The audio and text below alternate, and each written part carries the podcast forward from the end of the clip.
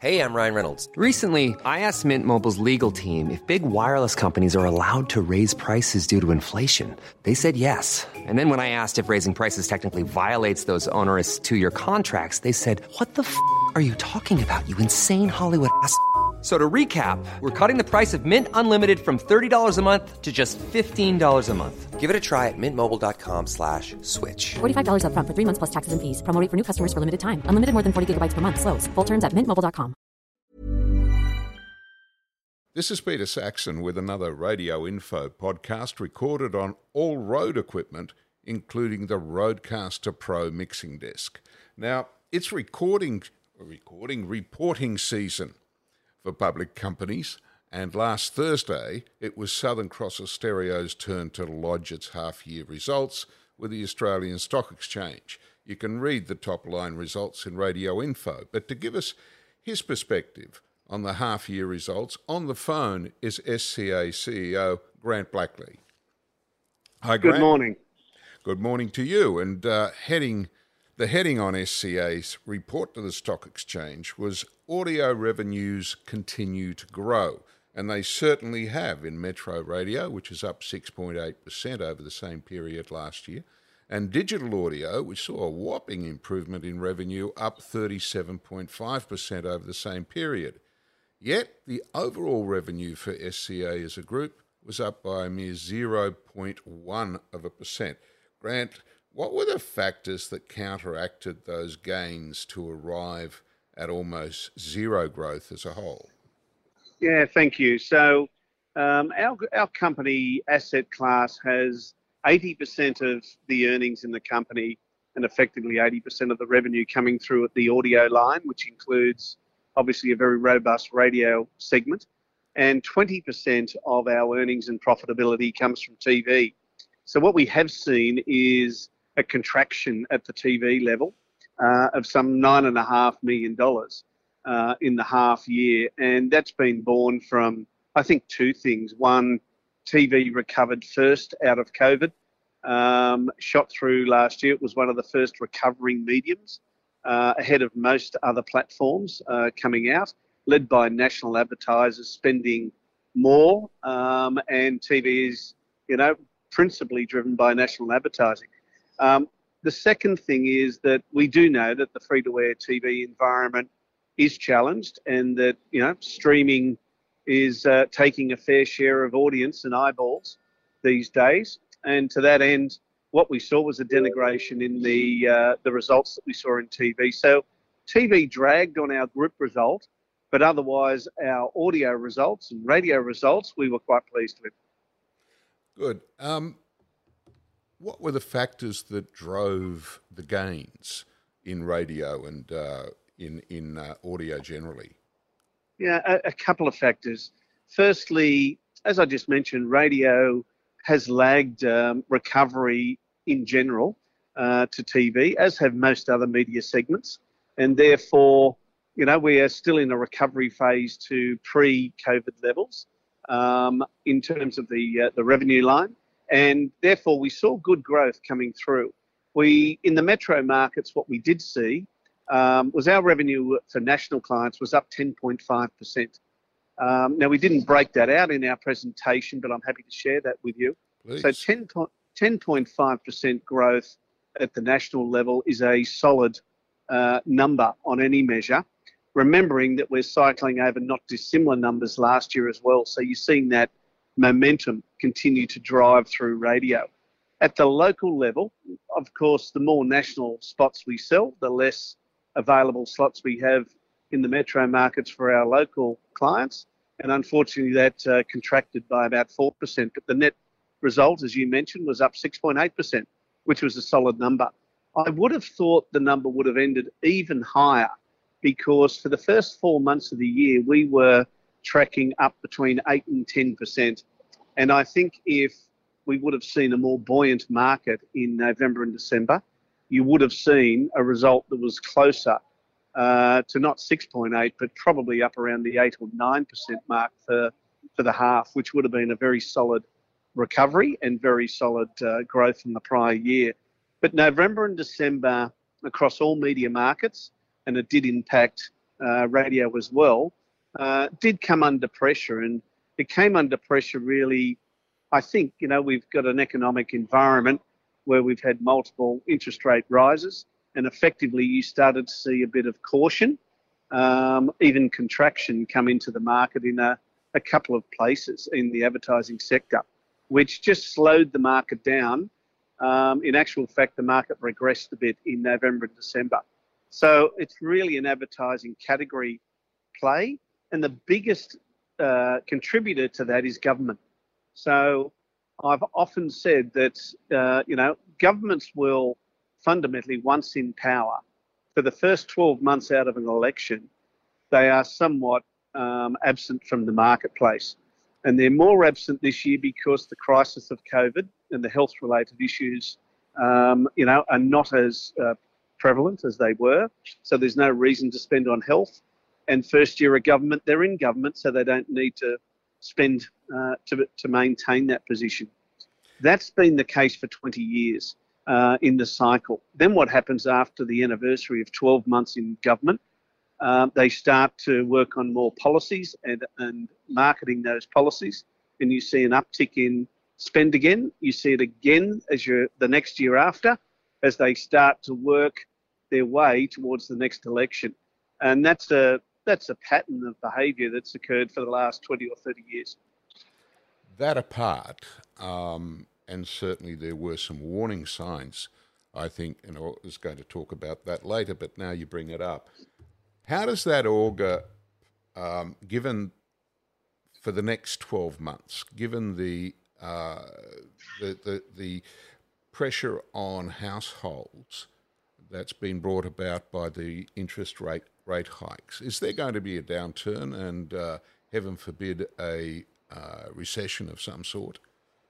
Yeah, well, I'm certainly not an economist, but um, you know, I have been on the road for two days talking with uh, up to 40 of our investors, um, who are all sophisticated investors and analysts.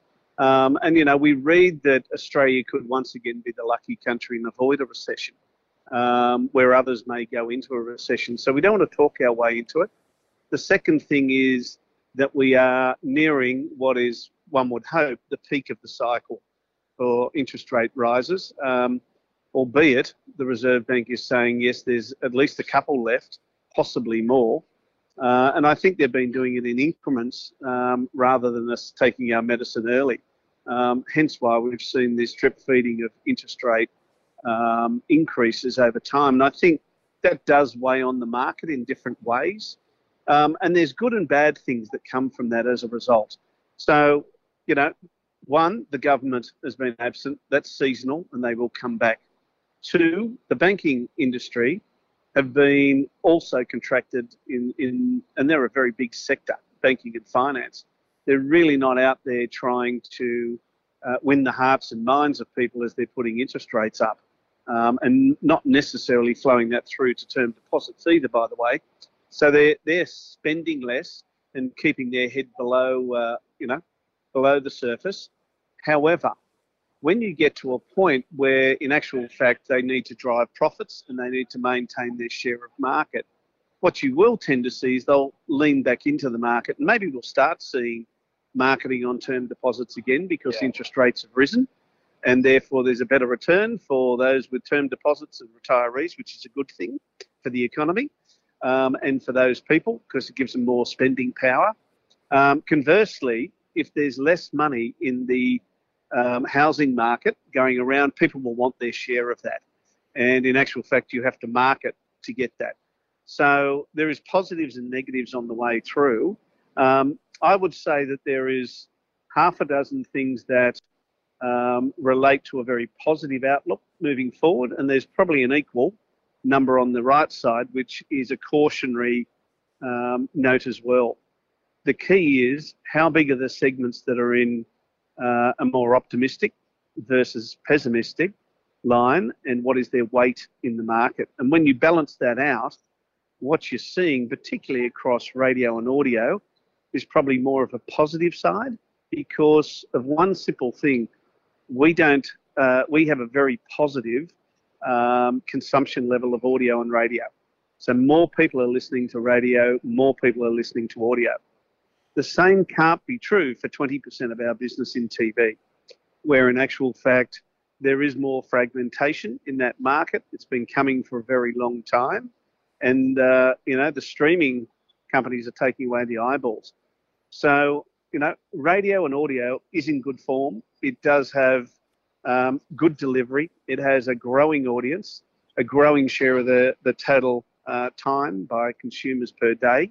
And that hopefully will act as either a stimulus or at least a mitigator against some of the downturn.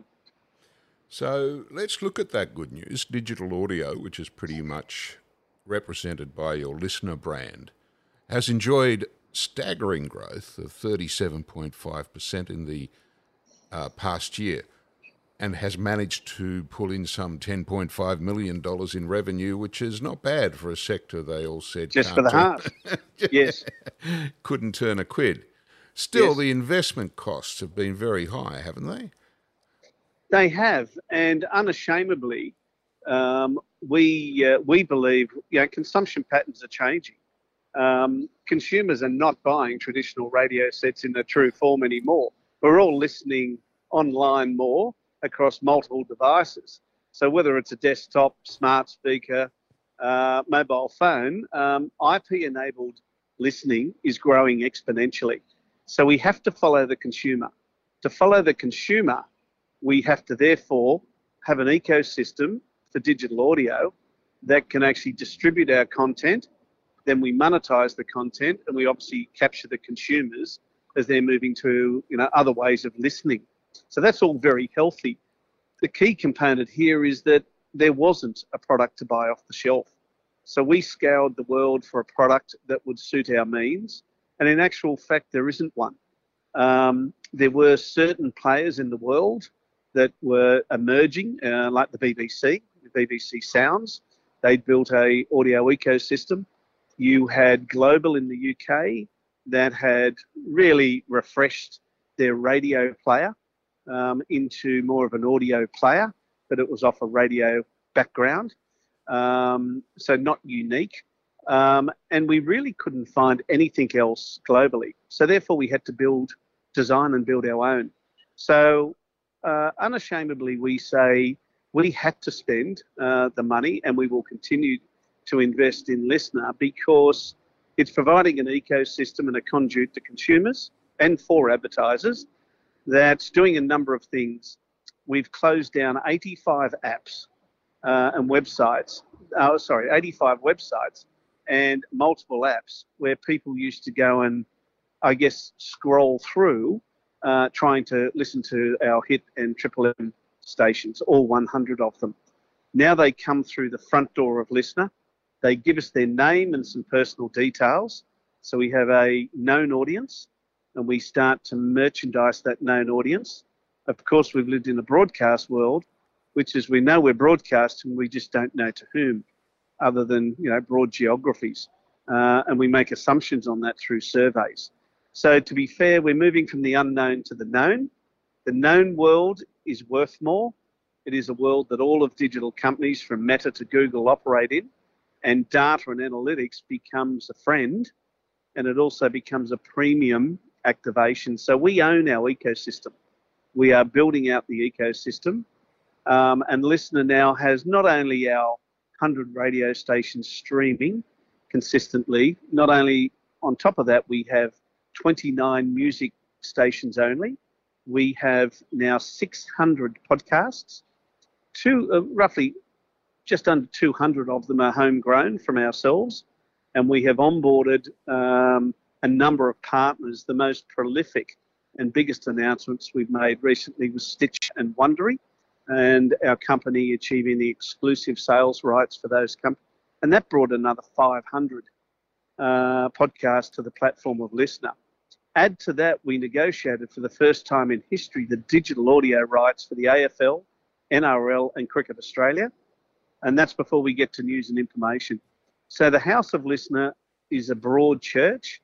It has a wealth of content, but it's a personalised feed. And we have 1.2 million people who have signed up in Australia, which is considerably more than where it was 12 months ago. And we're forecasting by July 24 that to be roughly 2 million signed in users. So that has scale. Now, when we have scale, um, we can often get referral to other customers. Um, after that, we also there gain more scale. And of course, at that level, advertisers and agencies respect that the data you're getting from that is, you know, uh, valid um, and fair, and at the end of the day, has fundamental value um, that is even greater than that of audio uh, radio. So, an on-platform digital audio um, listener is worth about five times more than a radio listener because we know about them and advertisers and agencies are prepared to pay a premium because they can address specific cohorts of audiences. And is that the reason that you once proposed last time I saw you uh, to rebrand SCA to LiSTNR? Yeah, we haven't made a determination on that. But what I will say to you is, unlike a lot of um, our peers around the world, um, this is not a subsidiary business within SCA. This is in the middle of SCA. It is the center of our universe. And all of our assets. So we've turned off all of our apps. We turned off access by TuneIn um, to our product. And we're pushing it all through this known house of LiSTNR.